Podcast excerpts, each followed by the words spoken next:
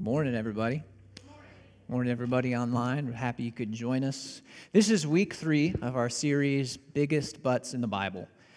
And I have to confess, I have thoroughly enjoyed the tongue in cheek title of our series. It has brought me a great deal of satisfaction to stand up here and make a butt entendre again and again and again this week. But not everybody's been convinced about the significance of big butts in the Bibles. And sometimes we just need to hear an outside voice to confirm for us the significance of something. And so I want to lend to you an outside voice that maybe gives some validity to our series.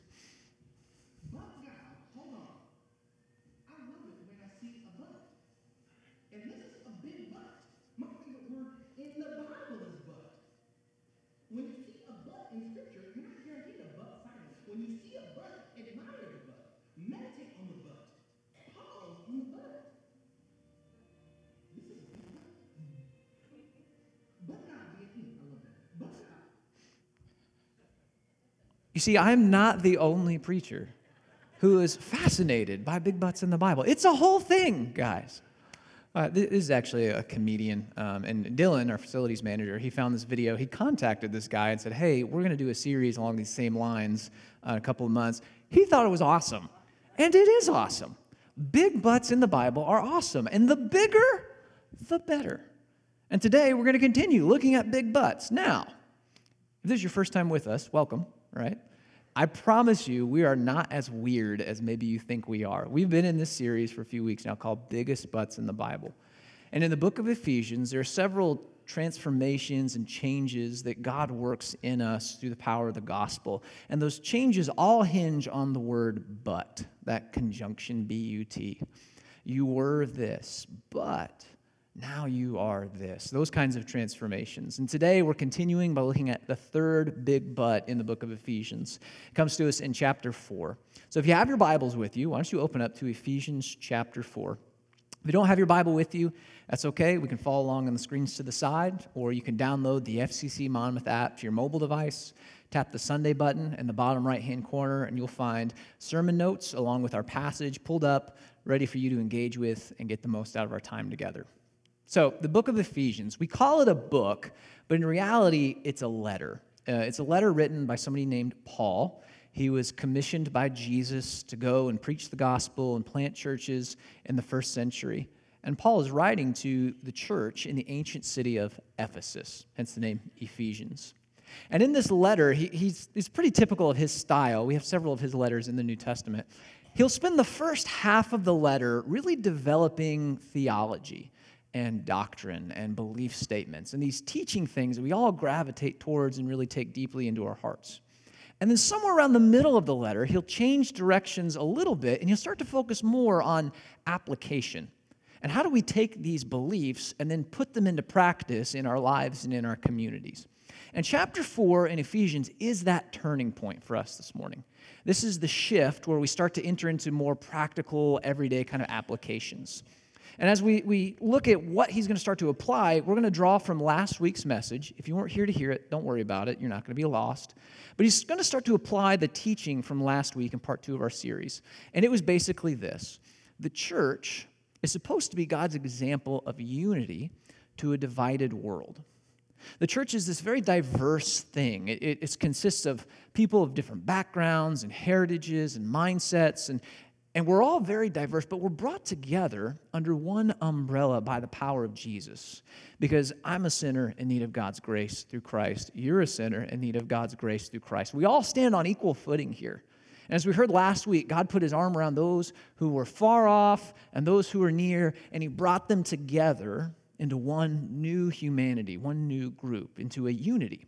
That was the teaching from last week. And as we look at Ephesians today, Paul's going to start to apply this for us and help us see that unity is something that has to be expressed through action.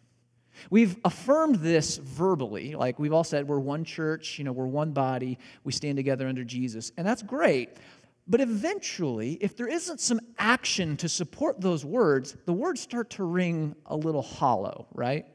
There's some things that just have to be expressed and backed up through our efforts. For example, in my house, and this is a very unique thing to our family and our household. I know this doesn't apply to anybody else, but in our house, my wife has this list of things for me to get done around the house. Um, it's called the honeydew list. That's a joke. We can laugh, right? Okay, there's a honeydew list in every house, let's be honest. Even if you're single, you got a honeydew list. There's always something to get done. So she has this list of stuff. And she says, hey, this needs to get done. And I always say, I will get it done eventually, right? That's how it goes. And she believes me. She believes those words. For a while, they have weight. But eventually, if there's no action to back those words up, she starts to press a little bit. She says, Hey, remember, we need to get this thing hung and this doorknob changed and, and whatever's on the list. I go, I know, I know, I haven't forgot. I'll get to it eventually, right? And that's when she really starts to press. If there's no action to back those words up, she says, Hey, I'm going to call somebody and hire them to come do this. And I'm, no, no, it's fine. It's fine. I'll get it done, right? I'm not going to pay somebody to do simple things around my house. She knows how to get it done.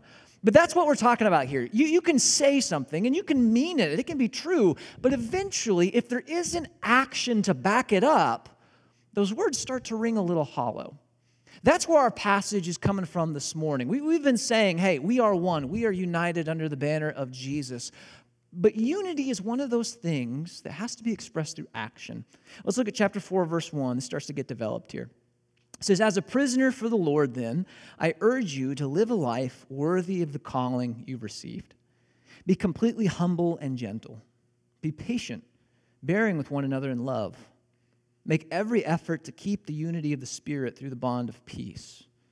There's one body and one Spirit, just as you were called to one hope when you were called one Lord, one faith, one baptism, one God and Father of all, who is over all and through all and in all.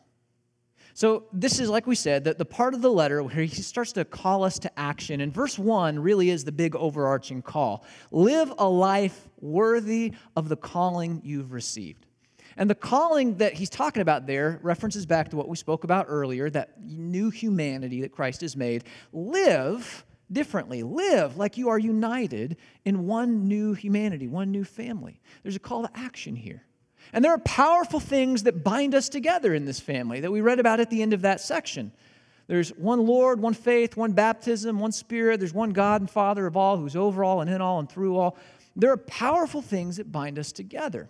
But again, Simply saying we are one, eventually those words are going to ring hollow if there isn't something to back it up.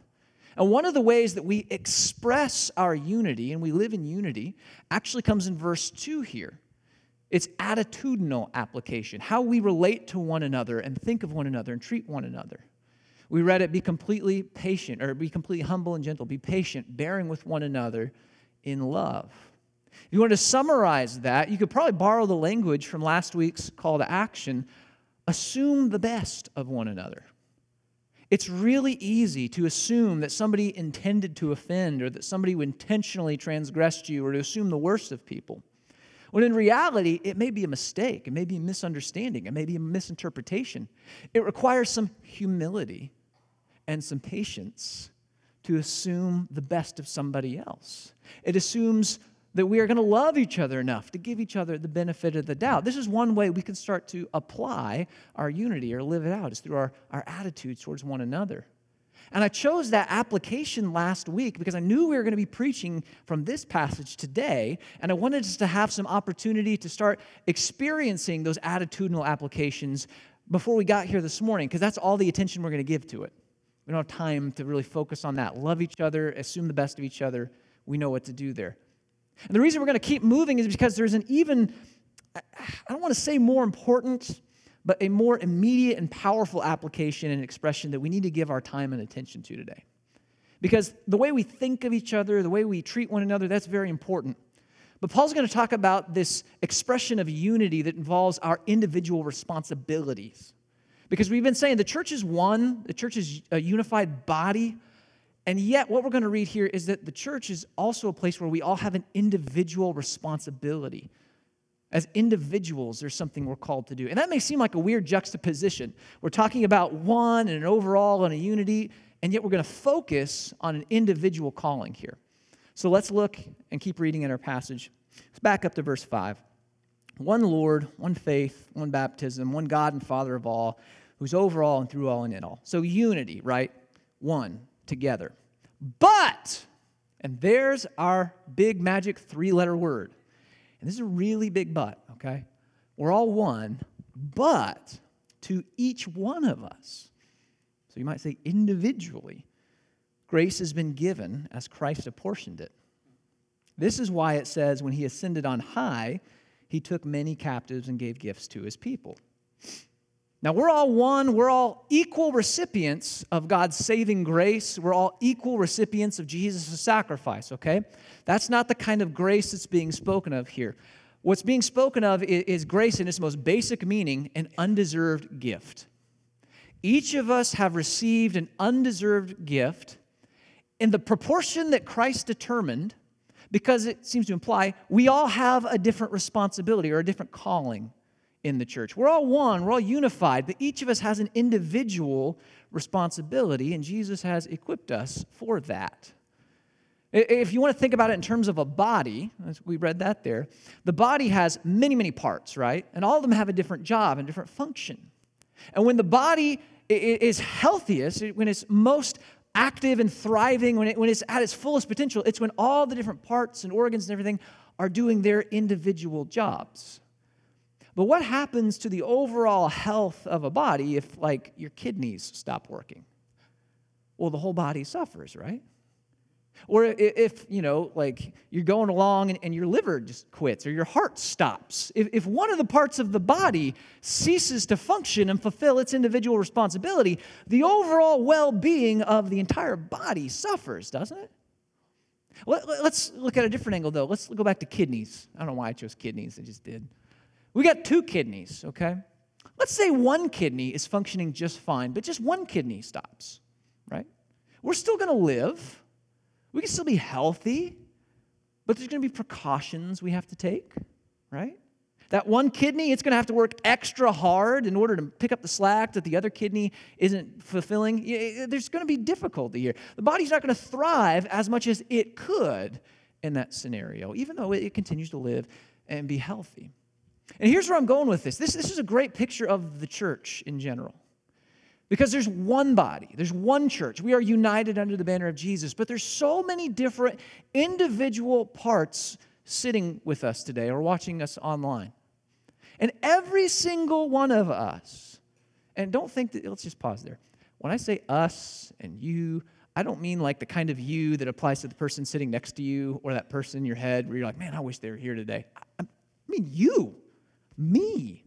Every single one of us has received a gift, an undeserved gift of grace that Jesus has entrusted to us to fulfill and to work out within the context of his church. And when we all function and seize that opportunity, the church is healthy and thrives and grows.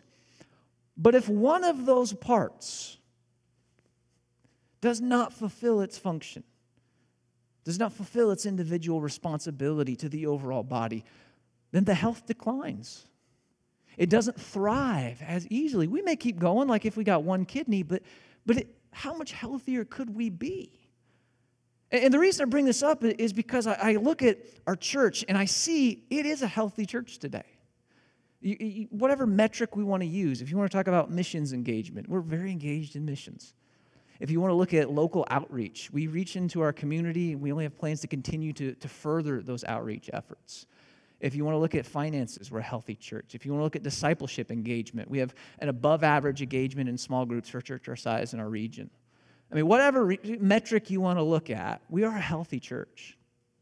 And yet, when I look at the different ministries in our church and the work that gets done, I see a lot of the same faces doing a lot of those functions.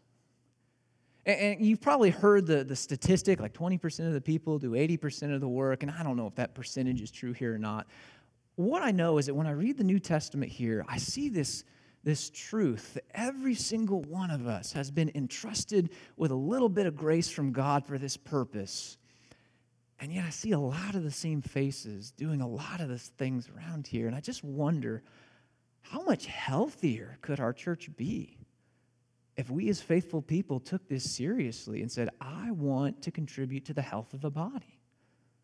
Like, how much further could our impact be if every single part of the body functioned and came together to serve? There, are different roles in the body, right? I mean, sometimes we can think of uh, as the church elders or the church staff or the minister, that's the person that does the ministry of the church. But I want to look at verse 12 again. Pay real close attention here. There are different parts and there are different gifts.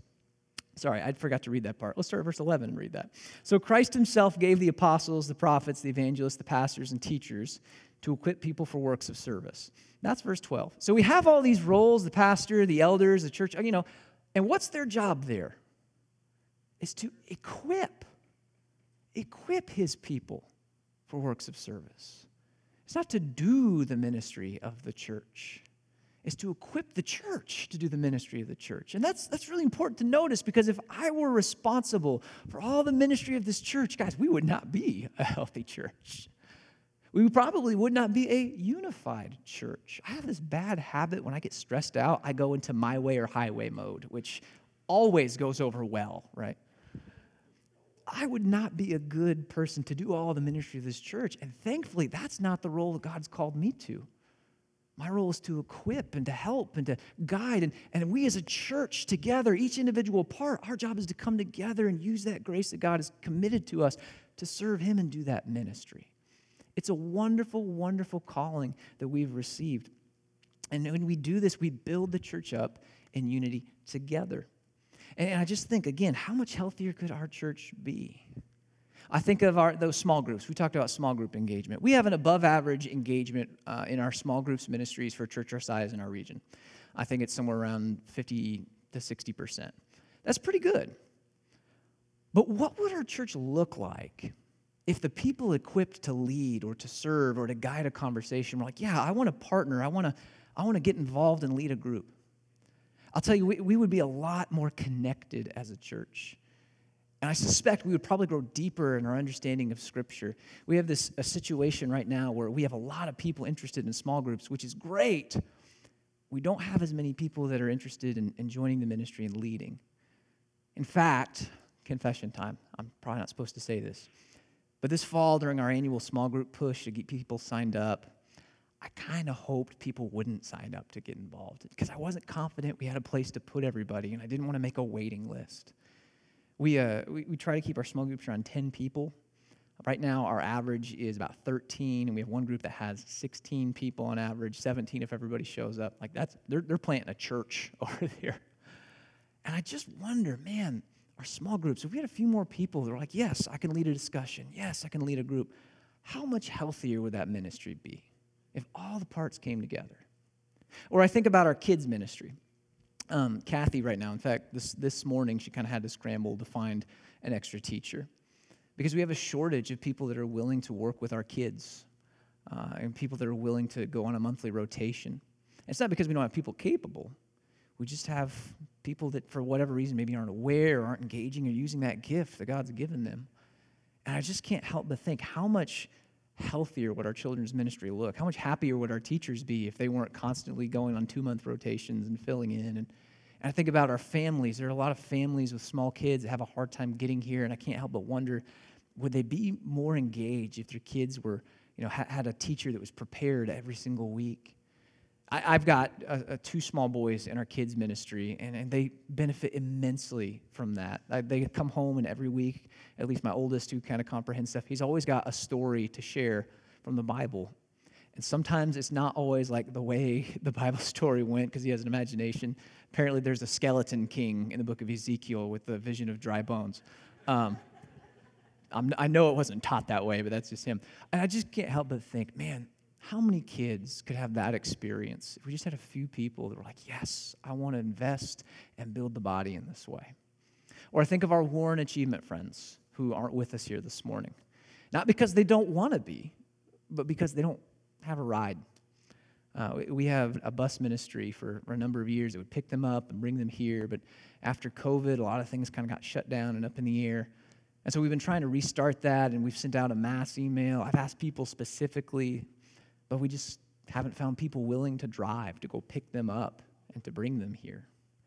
And that's part of our body. I mean, if I, if I were missing my pinky, my body would notice, right? Like playing guitar would be a little more challenging. The worship music, admittedly, is not that hard. I'd probably figure out a way to do it.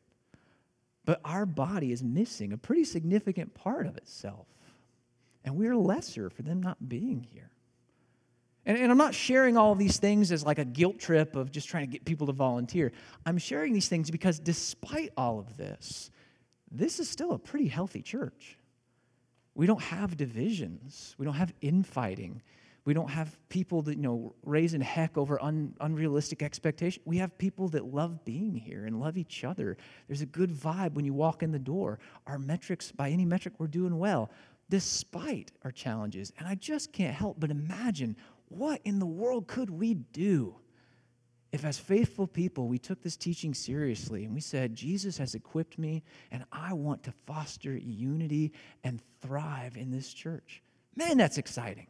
I hope that's the way this comes across because it's a really exciting opportunity just to see how big of an impact Christ could make in our community if the body fulfilled its calling individually. Does that make sense?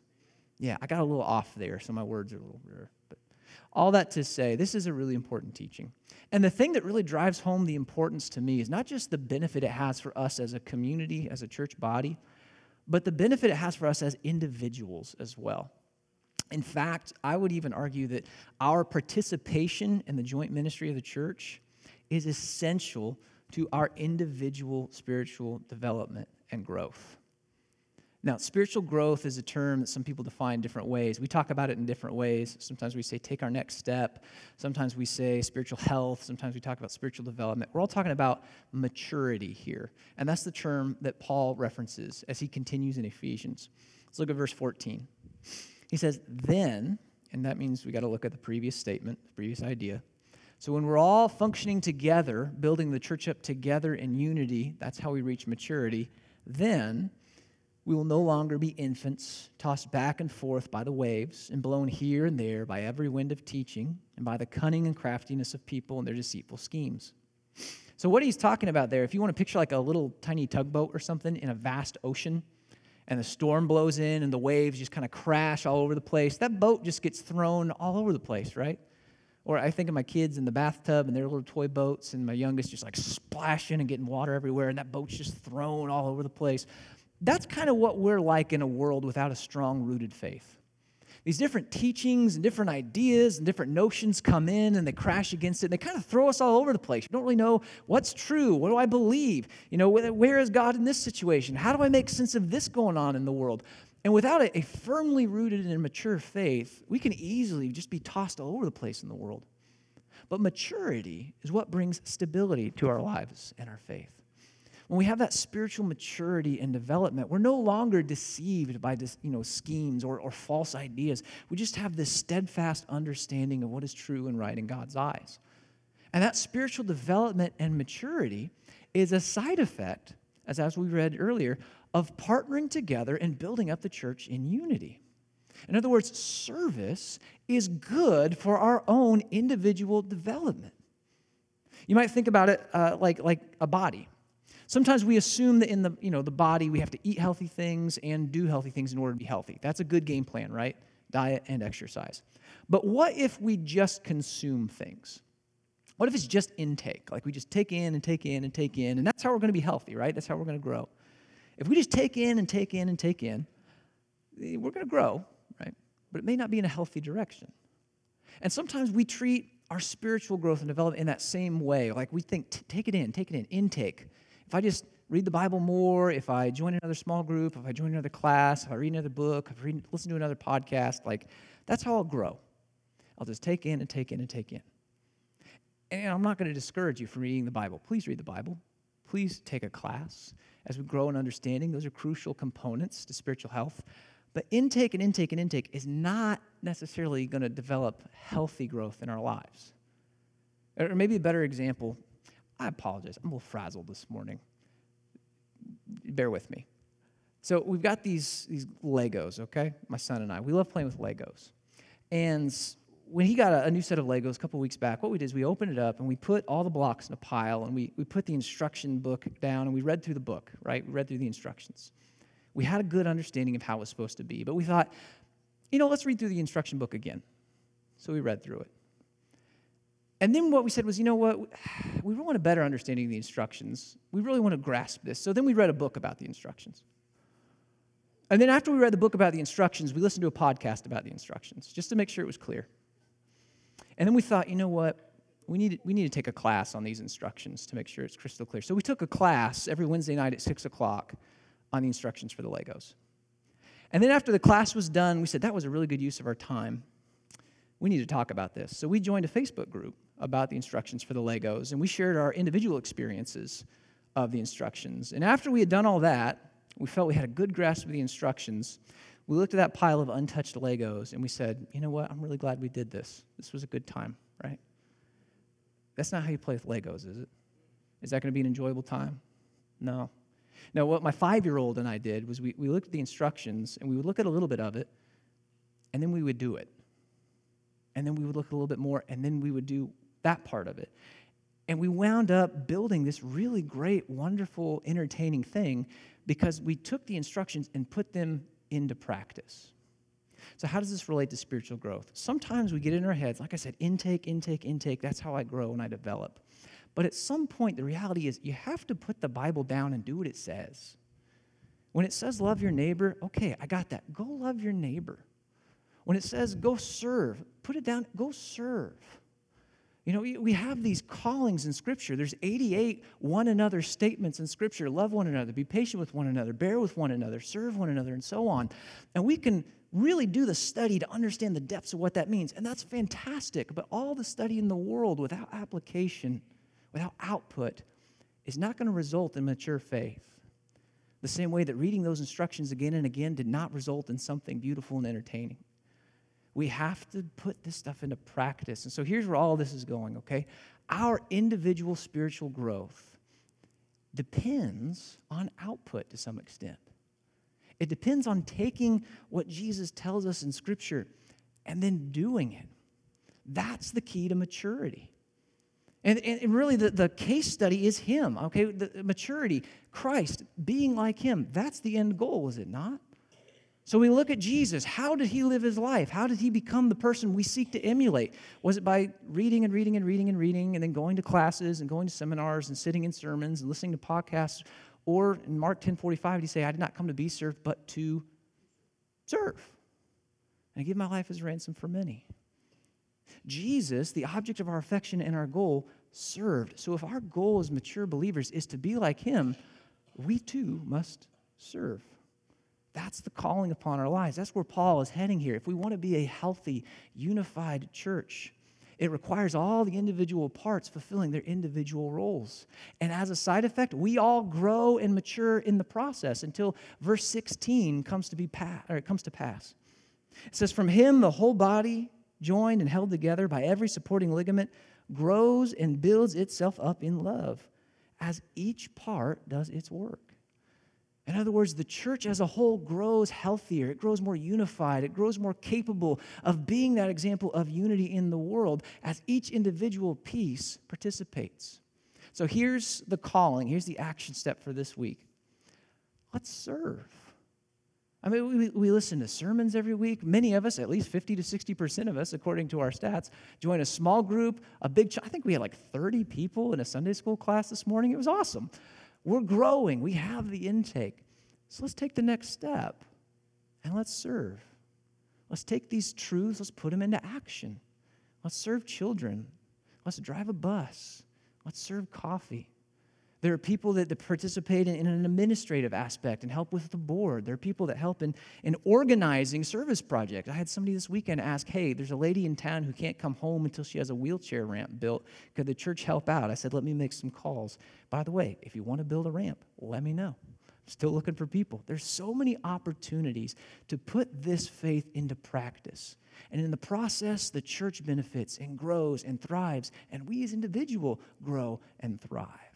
That's the calling that we have here in Scripture. I feel like this was like clear as mud, guys. Somewhere around the 10 minute mark, my outline just like left my head. So let's just pray. Let's call it a day. Father, thank you for grace. Thank you for forgiveness. You found us when we were distant, and you made us your own, and you brought us into your family. And we experienced so much joy as part of your family. But I pray that that joy wouldn't be fully expressed in just us gathering I pray that it would be expressed as we love on one another in our attitudes. I pray that it would be expressed as we serve side by side. I pray that you would work through these efforts, that you would take them, no matter how lacking or imperfect they may be, and that you turn them into something beautiful through your power and through your grace. And through this mutual work, Lord, I pray that the community would see you, that they would notice the unity in this place, the love, the affection in this place, the steadfastness in this place, Father. And I pray in each of us individually, as we work in service of this common goal, you would mature us and grow us until we look like Christ fully. That his heart would be within us, that his mind would be within us, that we would live our lives according to the pattern that he's left us. Because in that, you are most fully glorified in our lives, and that's our goal. Father, we love you and trust you in all these things. Amen.